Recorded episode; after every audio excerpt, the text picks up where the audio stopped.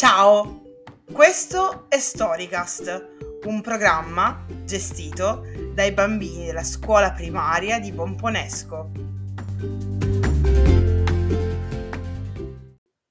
Tratto da Storia della buonanotte per bambine ribelli. Ninna e Simone. Ninna era una bambina orgogliosa e molto dotata. A tre anni, mentre era in chiesa con la mamma, si arrampicò senza farsi notare sulla panca dell'organo e imparò a suonare un inno. Quando aveva cinque anni, il datore di lavoro della madre si offrì di pagarle delle lezioni di piano e Ninna iniziò a studiare da pianista classica. Si impegnava molto, lavorava sodo e aveva un talento straordinario. A dodici anni diede il suo primo concerto.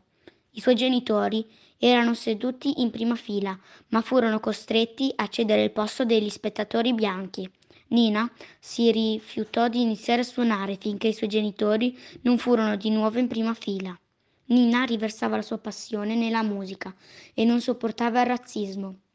Voleva che tutti i neri fossero fieri e liberi, che abbracciassero i loro talenti, che, pa- che pensassero liberamente. Ecco perché scrisse canzoni come Brown Baby o Young, Gifted and Black. Nina Simone sapeva quanto il razzismo facesse soffrire i neri e voleva che trovassero forza con le sue canzoni. La cosa peggio- peggiore di questo tipo di pregiudizio, diceva, è che se per quanto ti senti ferita e arrabbiata, il pregiudizio alimenta le tue insicurezze, i tuoi dubbi. Comincia a pensare, Forse non sono abbastanza brava. Nina decise di coltivare il suo talento, anziché la sua paura, e divenne una delle cantanti jazz più famose del mondo.